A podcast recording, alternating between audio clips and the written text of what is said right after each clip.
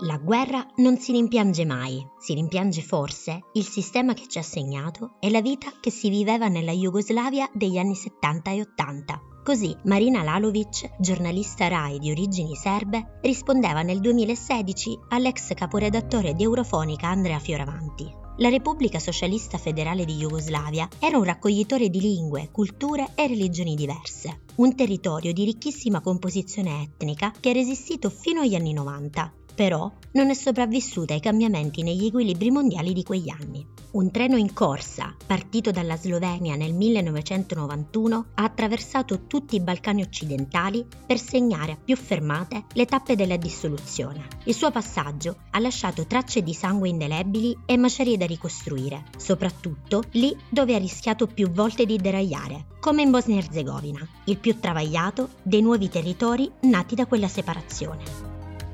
Dichiaratasi indipendente già nel 1992, i suoi confini sono stati disegnati solo nel 1995 con gli accordi di Dayton. La Bosnia-Herzegovina è oggi uno Stato federale composto da due entità politico-amministrative, la Repubblica Serba e la Federazione Croato-Musulmana, che riuniscono le tre comunità del paese, i croati, i musulmani bosniaci e i serbi è una complessa stratificazione amministrativa, decisa proprio per accontentare i desideri di autonomia dei diversi gruppi etnici. Proprio ad essa oggi viene imputata l'inefficienza e la lentezza dei meccanismi burocratici della Bosnia-Herzegovina.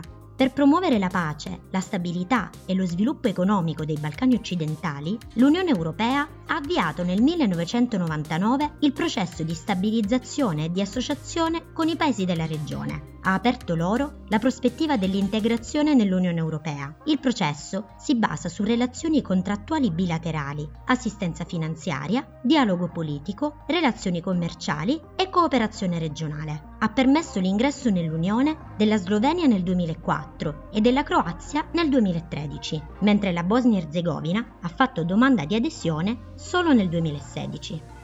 Tra pochissimi mesi, a partire da luglio, sarà proprio il turno della Slovenia a guidare la presidenza del Consiglio dell'Unione Europea, ma sembra che il presidente Pahor e il primo ministro Janša non siano ancora molto preparati al difficile compito che spetta loro. Yansha era già conosciuto per alcuni suoi tweet a favore dell'ex presidente Trump, che avevano messo in imbarazzo anche il commissario europeo per la gestione delle crisi, lo sloveno Lienarcic. Qualche mese fa, poi, il premier aveva accusato di falsità una giornalista che lo aveva criticato, creando un clima di tensione e di paura tra i media nazionali. Come se non bastasse, a mettere la Slovenia al centro di un ciclone mediatico ci ha pensato anche il presidente Borut Pahor. Durante la visita a Sarajevo di qualche giorno fa, ha chiesto ai membri della presidenza bosniaca se fosse possibile dividere pacificamente la Bosnia-Herzegovina. Ancor peggio sembra aver fatto il primo ministro. Secondo alcuni media locali, Janša avrebbe addirittura consegnato al Presidente del Consiglio europeo Michel un non-paper con le linee guida per la disintegrazione finale della Jugoslavia. Un non-paper è una proposta informale di accordo. All'interno del Consiglio dei Ministri dell'Unione Europea serve a testare la reazione dei vari membri dell'Unione senza necessariamente esporsi in pubblico, per prevenire così eventuali critiche. Il documento consegnato segretamente a Michelle, secondo le dichiarazioni di Jansha, non è mai neanche esistito. Implicherebbe però significativi cambiamenti di confini e tra le altre cose anche una possibilità di secessione della Repubblica Serba dalla Bosnia e il ridisegno dei confini di Montenegro, Macedonia del Nord e Albania. A spingere le alte cariche slovene a simili dichiarazioni, esposte o meno in carta scritta, sembrano essere alcune voci sempre più insistenti a livello internazionale. Per loro, prima di allargare l'Unione Europea ai Balcani occidentali, sarebbe necessario concludere il processo di dissoluzione della Jugoslavia.